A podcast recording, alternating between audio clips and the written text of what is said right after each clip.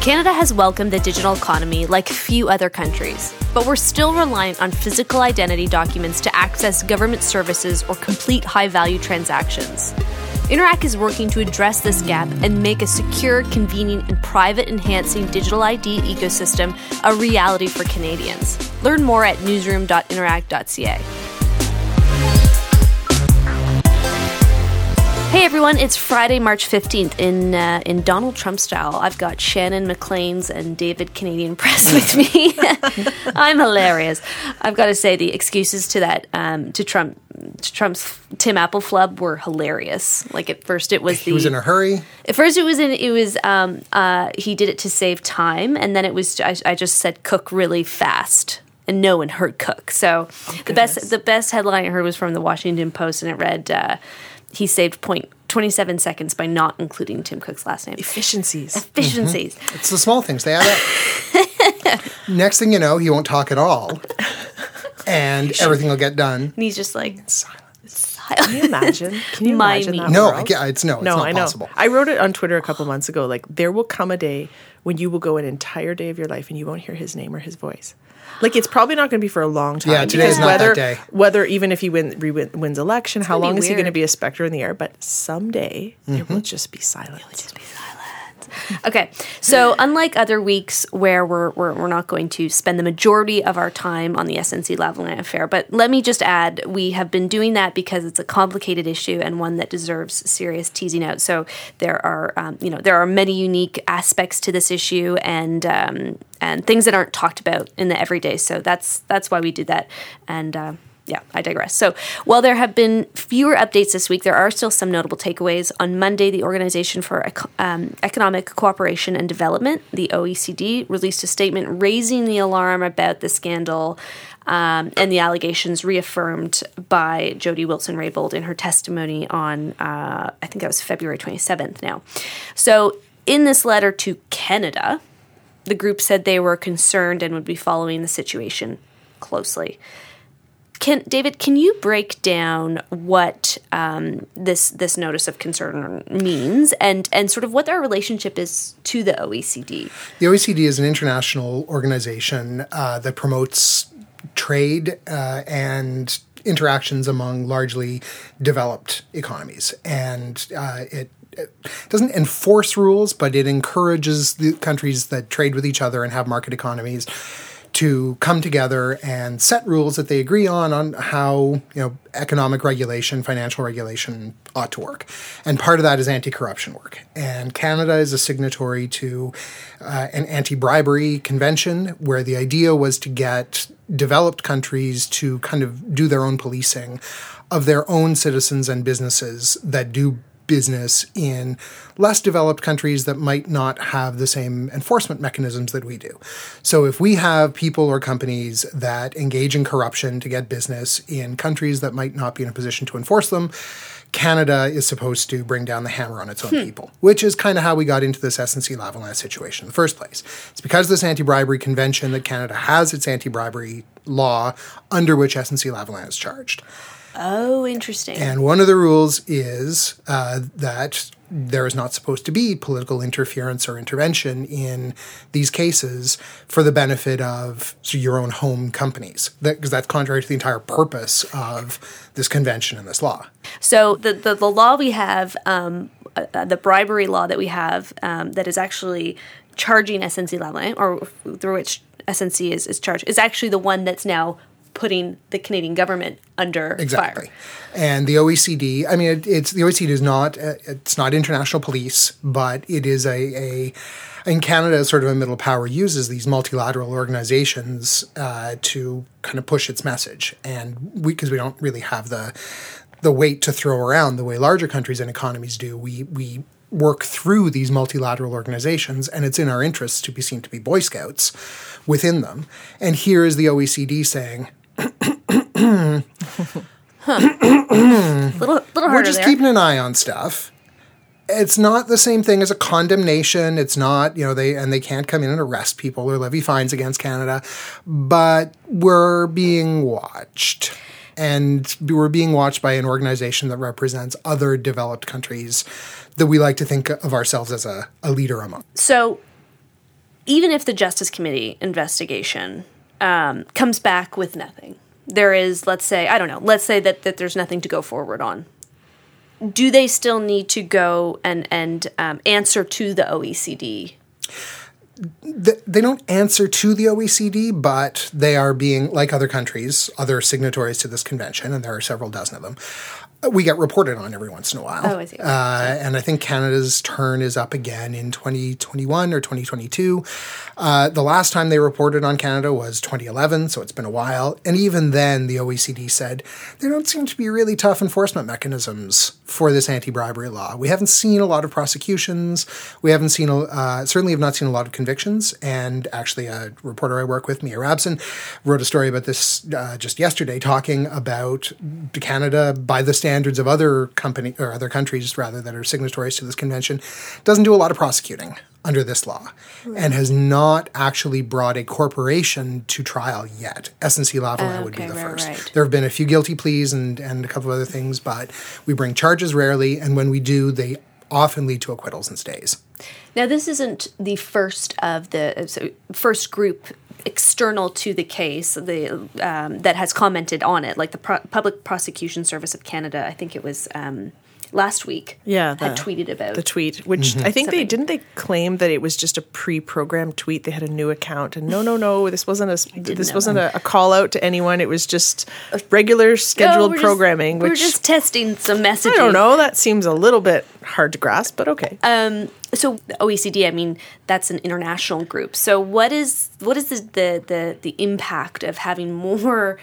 It feels like it, it's broadening out. It's getting bigger. I, like it's not clear to me if there's sort of teeth to OECD enforcement or, or if there is enforcement but it's more it doesn't look great right it, it kind of it kept the story going a little bit on on a day when it had been quiet for a few days like we've sort of been talking about the relentless pace of this and that part of the relentless pace was that there was always fresh news there was always sort of fresh chum thrown into the water and so part of this is it just gave it new oxygen uh, in, in a period of time where there otherwise was kind of nothing until i'm think- assuming we're going to talk about the emergency justice committee meeting this Yes. week like the PM was away. I think actually for Mm-hmm. Yeah, when this kind of came right, out. right. Uh, The the infamous Florida vacation that was tracked by local Florida media.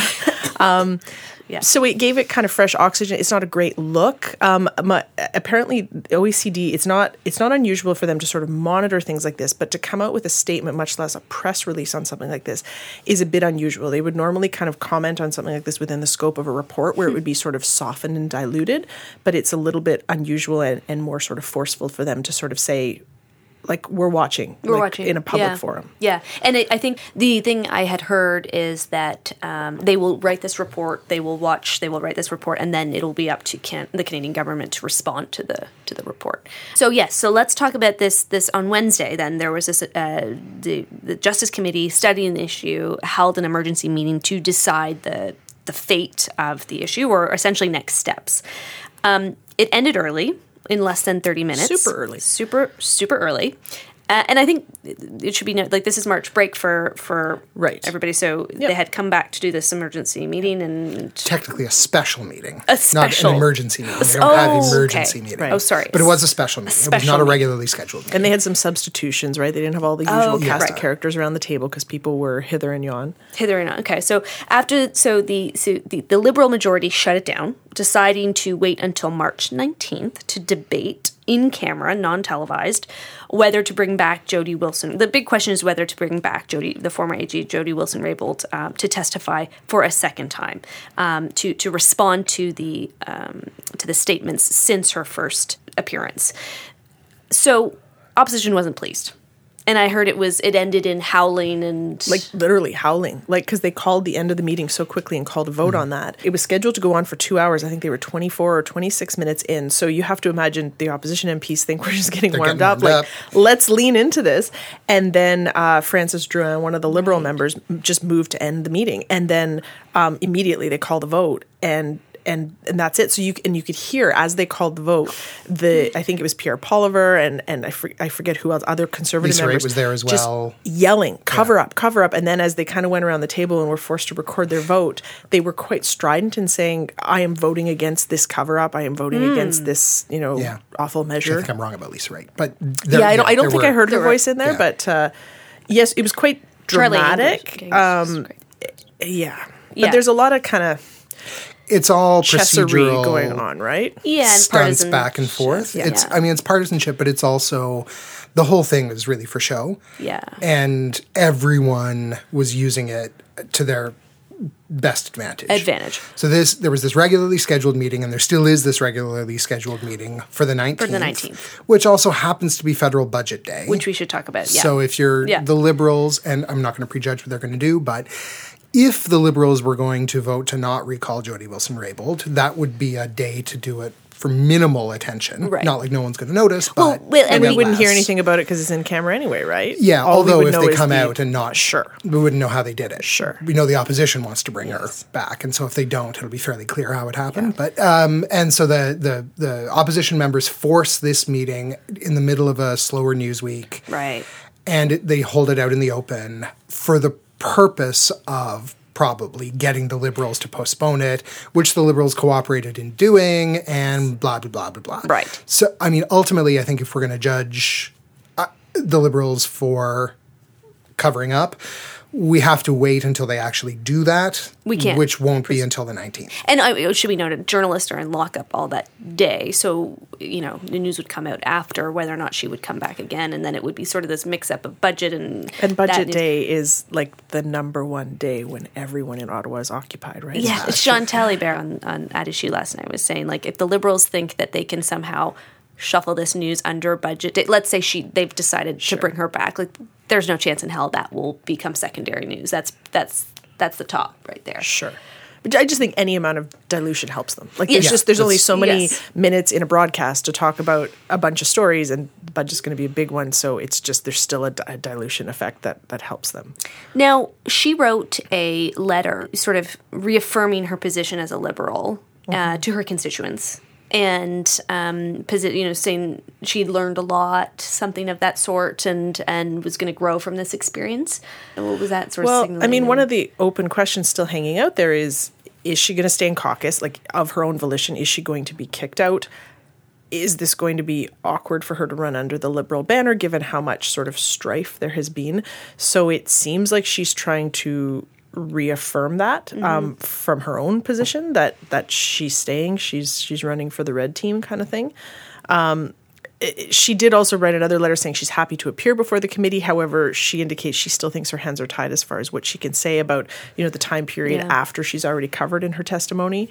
Um, and I think part of the tricky thing for the Justice Committee is that they already set a precedent of Michael Wernick coming back to to rebut testimony That's given in between. They already have a pattern That's of someone true. who appeared twice to kind of rebut new information because of the way this is kind of unfolded true. chapter by chapter. So it's it's it's just a much trickier thing for them to say, look, we heard from her, we're done, because the opposition can and is saying, well, you heard from the clerk twice, like we we feel there's open questions, really important ones for her. Why not bring her back a second time? and it was Francis Drouin who who who had um, you know sort of shut down the, the meeting on Wednesday. He's quoted saying Miss Wilson Raybould has said in in response to Elizabeth May and Nathan Cullen that nothing illegal was committed, nothing criminal was committed. So now the conversation has to shift between whether or not the Attorney General and the Minister of Justice Right. those roles should be split. End of quote. So it's clear that they they Which sort of like a beautifully distilled summation of like internal liberal comm strategy, right? That's one of my yeah. favorite things in politics when someone accidentally uses their outside voice to say the inside voice thing. Like, like we need to shift the conversation, and now here's what we're going to focus on. Which clearly that's smart strategy. Obviously, that's what they were going to do, but it's kind of nice when they just lay it out there. And I think a lot of people are a bit exhausted from the conversation too, and, and probably it was a smart call to do that. Um, okay, so we will see on on Tuesday. It's budget day, as we've mentioned, um, and I saw Mr. Morneau got a new pair, or not a new Did he pair. repair his Yeah. He shoes? repaired Same his shoes. shoes from to the 2016 budget. Yes. Yeah, doing as Canadians do, uh, getting them resold and fixed up and Right. made good as new without having to buy new. Uh, That's right. As I understand it, a female-owned uh, cobbler in Kensington Market I in Toronto. I saw that. Yep. Saw some photos of that. Interesting. We had John Manley on the other day um, talking about the tradition. He said it actually isn't that long of a tradition when him and his team looked it up. And uh, so he decided and said to um, skate into work that day and carry his skates in. It was it was like it was a cute story. Okay, on to our next topic here. This past weekend, devastatingly, an Ethiopian Airlines plane taking off from Addis Ababa, the capital of Ethiopia, crashed almost immediately after takeoff, killing all 157 people on board. 18 of those passengers were Canadians. A handful of them actually were from Ottawa specifically. Uh, just terrible, terrible news. So, cities around the world obviously have been mourning the victims. Following the crash, the UK, the European Union, Australia, and other countries made moves to ban their fleets of this specific plane, Boeing 737 MAX 8s, as well as 9s, from their airspace. Um, Canada held out on that front. And Shannon, you, you actually. Um, you wrote a, few different articles, maybe just one, but it kind of encompassed all of it. But can you break down what the response was originally from Sure. Transport Minister um, Marc Garneau and how that sort of changed over, like, literally the course of a night, I guess? Yeah, he gave sort of this remarkable press conference on, on Wednesday. At least I, I thought it was quite striking. So you had this cascade of countries uh, grounding these flights, right? I think Ch- China might have been the first, and then you had like China and India and Turkey, Uzbekistan, then the entire European Union. So it, it there started to be an enormous amount of pressure and focus on Canada and the U.S. as the two obvious holdouts, and. I- I think there's been kind of two things going on. A lot of people have been talking about we have to wait for evidence, we have to not react.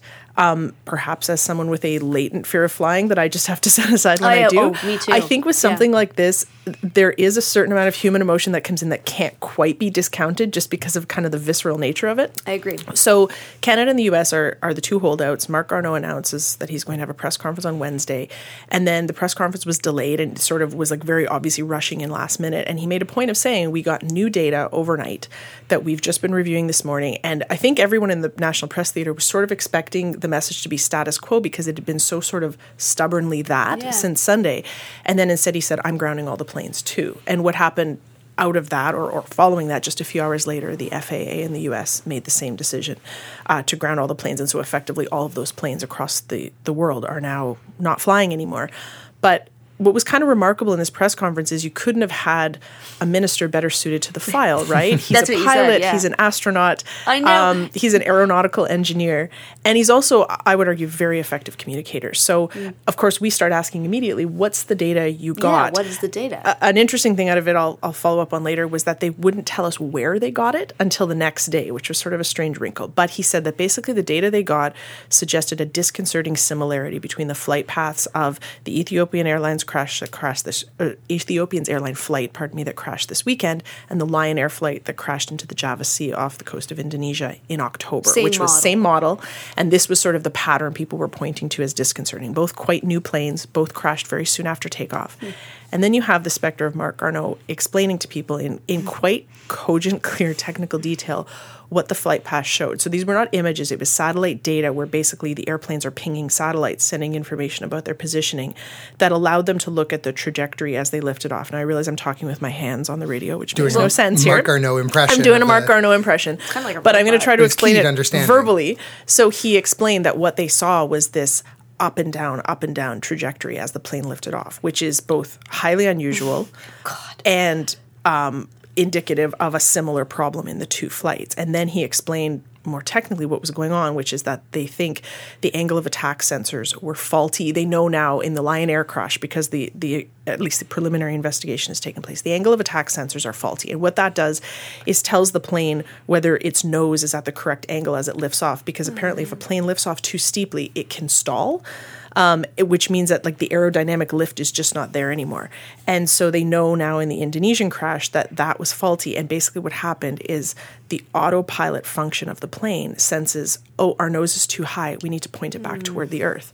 The pilot says, no, no, it's fine. What are you doing? And tries to pull back. And that's where you're seeing this kind of undulating flight path until ultimately the pilots. It, we He lost that fight, right? He, He lost said. that fight, Yeah. is what he said. Yeah. And so you had him explaining this in quite clinical detail as his hands are going up and down. He looked, I thought he looked like a little well. boy with his hand out the car window on a road trip. like there was something so visceral about the technical explanation and then thinking about what that must have felt like. Oh, man. Um, so like I, I think the whole aim of the the press conference was to be very reassuring. We have this in hand, and I thought it was quite anxiety producing. and you have like the, the the the guy that would make you feel all the the reassuring things, right? Sure. Like, but then you also are like, okay, man, you've been in space. Like I don't. I, You've done an incredibly dangerous Yes. thing yeah, in the air. Yeah, like come on. willingly. Do I? You have a do certain take your threshold threshold set for anxiety. He's like, you know, it's just a little, just a little. Yeah, and I should I should hasten to add, I'm not saying he was the least bit glib Right. about this.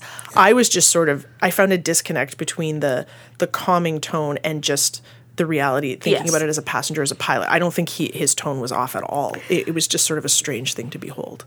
There is something the the and and and we heard it from many experts um, around this issue. Like the safest way to travel is by plane. Sure. The most dangerous your position you're in is actually on your way to the airport in your car.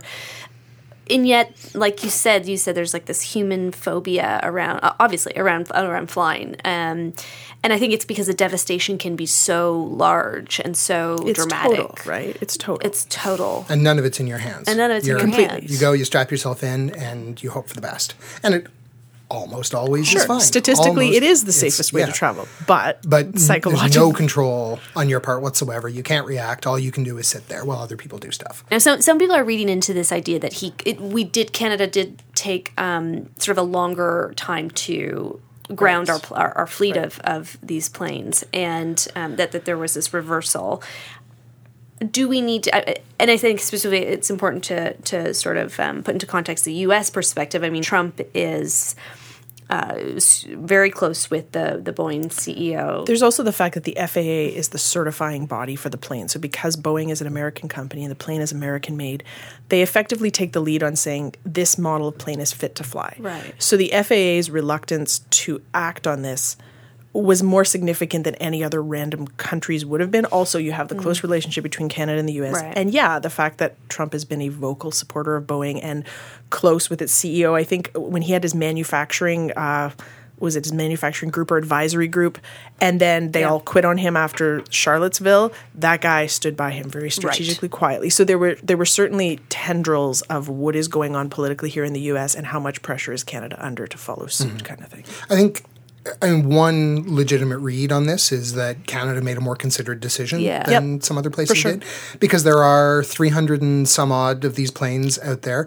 Two have crashed devastatingly, but that could have been explained by just bad luck. Mm-hmm. There have been other models of planes where that has happened over extended periods as well.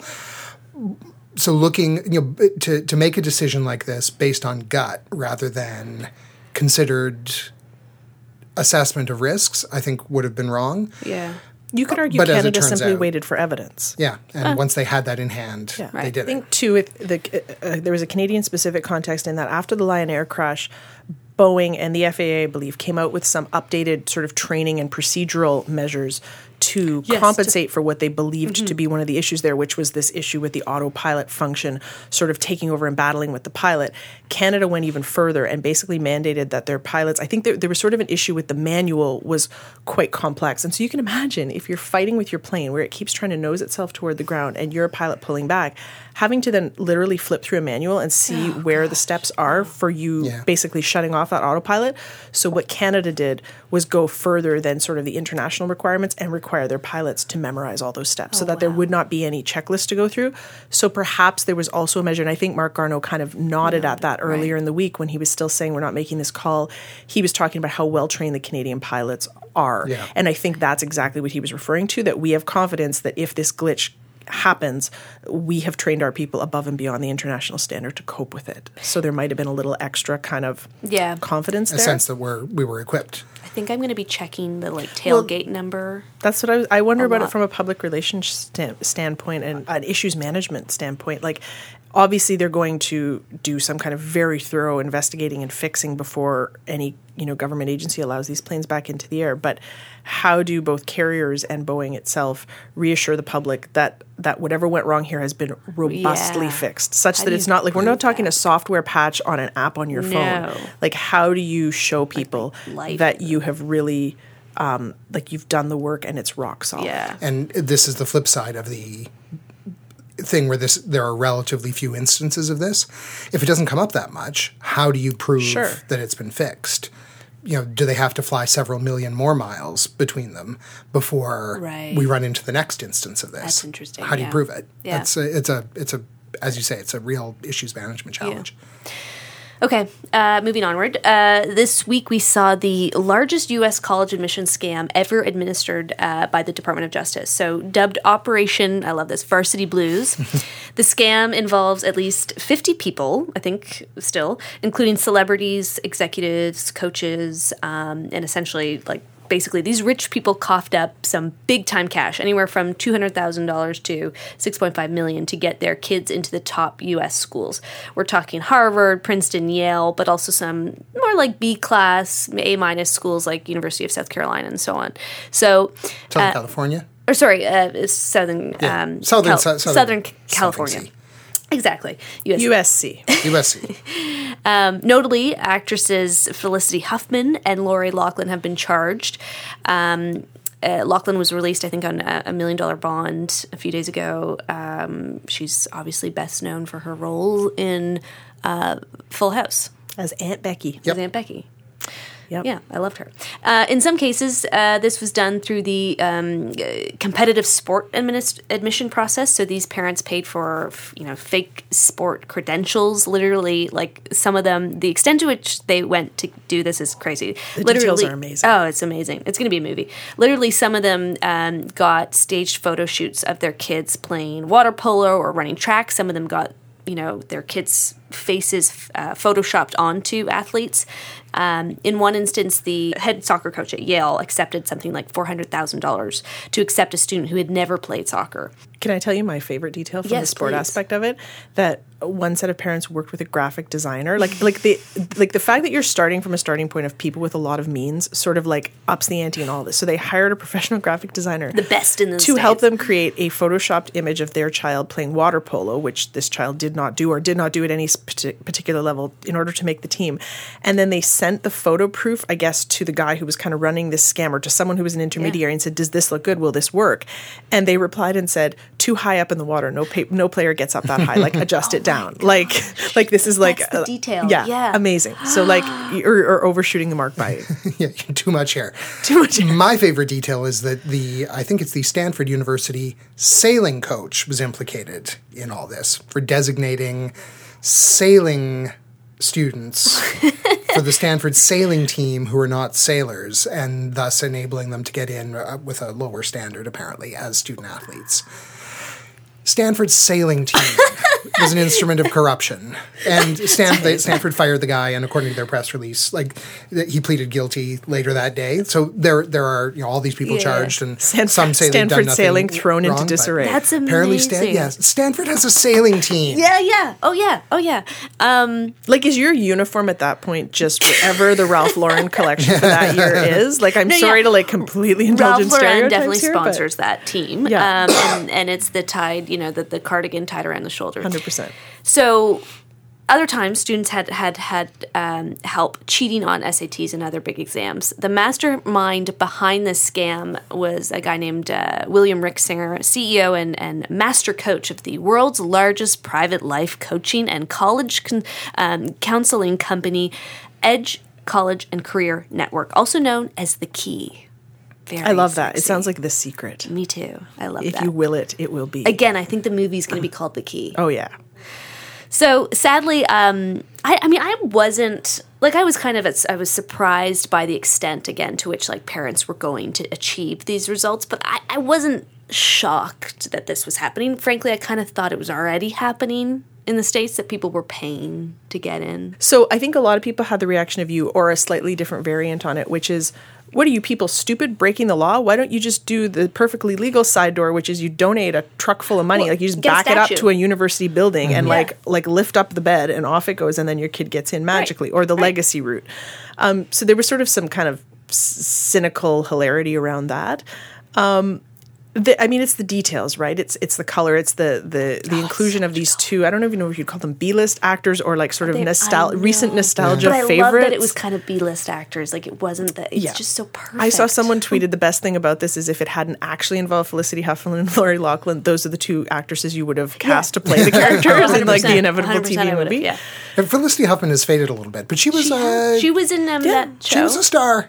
What was that show? Uh, Desperate Housewives. Desperate Housewives. Yeah. Yeah. and she's married Before to William she's had H a career- Macy, who's a big yeah. deal. Yeah. Who's also not charged, but sort of implicated. Yes. You know, he apparently was on some of these calls that they have transcripts of. Oh, so it's just her. She's the only one charged, and it's not obvious to me why. I'm sure they have their reasons, but it's, this was. This Okay, was- okay, yeah. He's he's he was involved in there. His Yeah, history. yeah. And I'm sure Lori, uh, Lori's husband is um, like a, a designer, Massimo. I don't know the Yeah, last I name, don't. but I think it's like that's his eponymous clothing line is Massimo. Uh, Massimo, yeah. yeah. No, but it's perfect. You're right, and there's so much color to it. And then you have like the like Lori Loughlin's social media influencer. I want to set myself on fire for using that phrasing.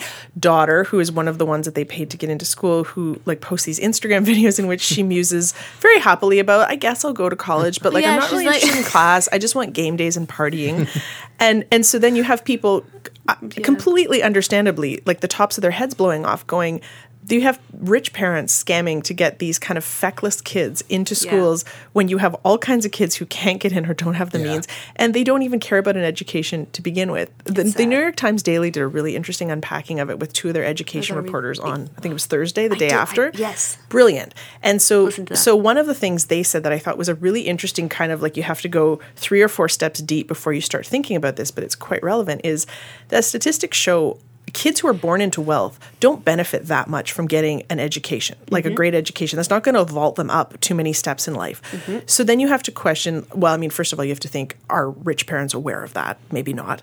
But so then what is at the root of this? Like, what is the motivation for the parents? Is it bragging rights that your kid got in? Some of the fact, the fact that some of the schools were sort of idiosyncratic choices, like certainly there were some Ivy League schools there, but there were some kind of random, you know, middle tier ones where you thought, the the narrative that emerges there is that that kid just wanted to go to that school. It's not like Mm-hmm. the school, and the parent just wanted the certainty of knowing they would get in. It sounds like some of the kids were in on it. Some of the kids were deliberately Which I kept feel oblivious. sad that some of them didn't even know. Like some of the kids Yeah, were finding out this yeah, week. because the further point, I thought the most brilliant point that came out of the Daily was one of these education reporters saying, the thing is, if you don't know how many how many advantages you got, how many people helped you, you don't realize the wins at your back. Yeah.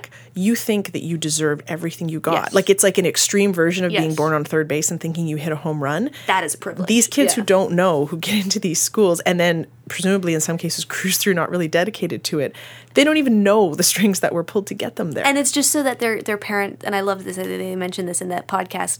Um, so it's just that their parents can have like a like a I go to Princeton license plate thing or yeah, whatever. like a bumper sticker. My kid goes to Yeah, Yeah. a bumper sticker. I- I mean, it's, it's, the, kids who didn't get to go because these kids did, which you mentioned, and that that's where this stops being funny at This is- all. this is- this is when you look serious. at the, the Yeah. cost of Yeah.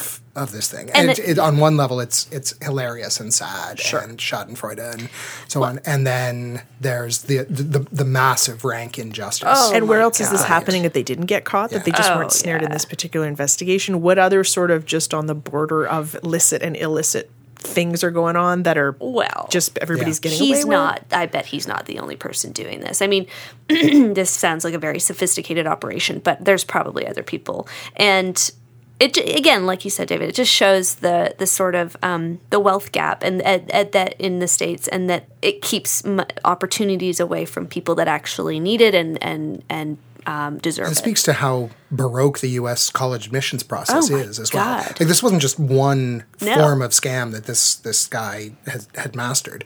There were SAT cheats. There were Yeah. bribery of there, there was bribery of, of of coaches to designate people Yeah. for admission. There was this. There was that. At different schools, different players. Like there was a there were all these different ways of doing this that this guy made a living at, but that all these schools, including A list schools, were vulnerable to. they Well, accepted even it the fact that there that there are spots set aside for student athletes, like Yeah. that's still spots that academically deserving students are not getting because they haven't been recruited to a varsity team. Like that in the itself seems kind of weird. Th- yeah, let's let's one again not forget One more the. Stanford sailing. Yeah, there's team. no more reason why the sailing team Actually, should you be know any different from the football team or, or the lacrosse team. but let's just say Stanford it. Sailing more- who, team who gets into the, who who I mean hypothetically right.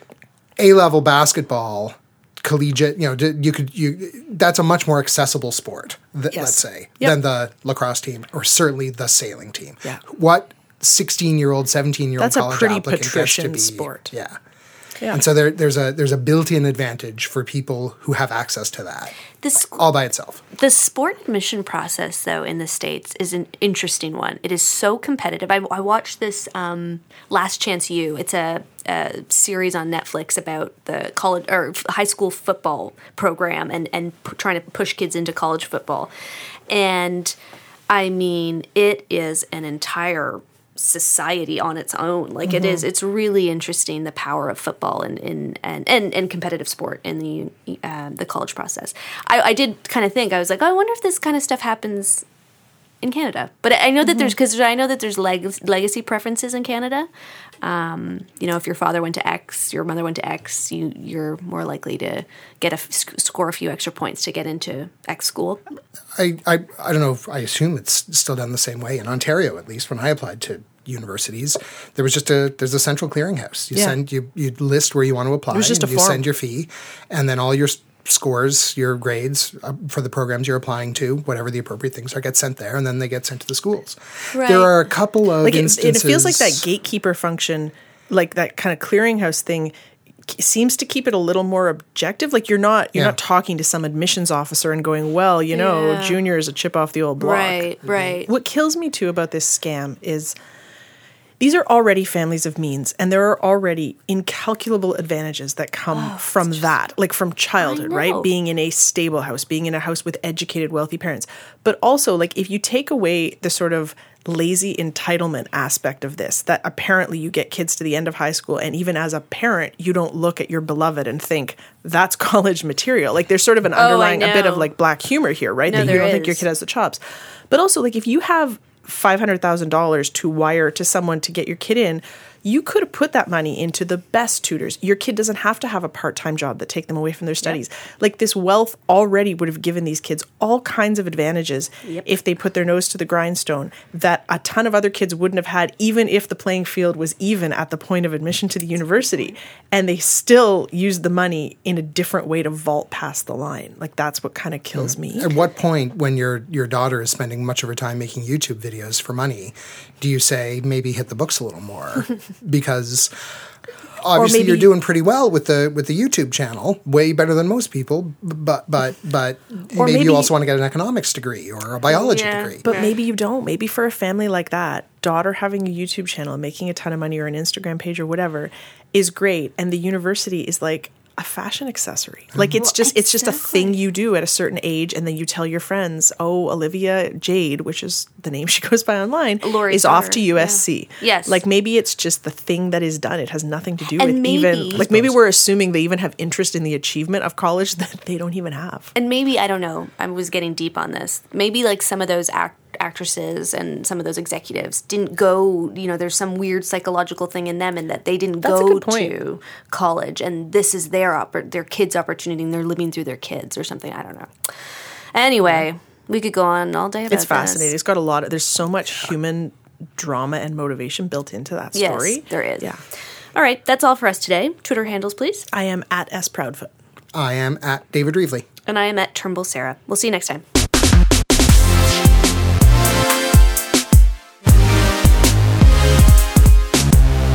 Has been around for thousands of years, but Canadians are increasingly turning to new methods such as mobile wallets and contactless solutions to make everyday payments. No matter what the future of payments holds, Interac will be there to help Canadians transact with confidence across multiple platforms and devices. Learn more at newsroom.interac.ca.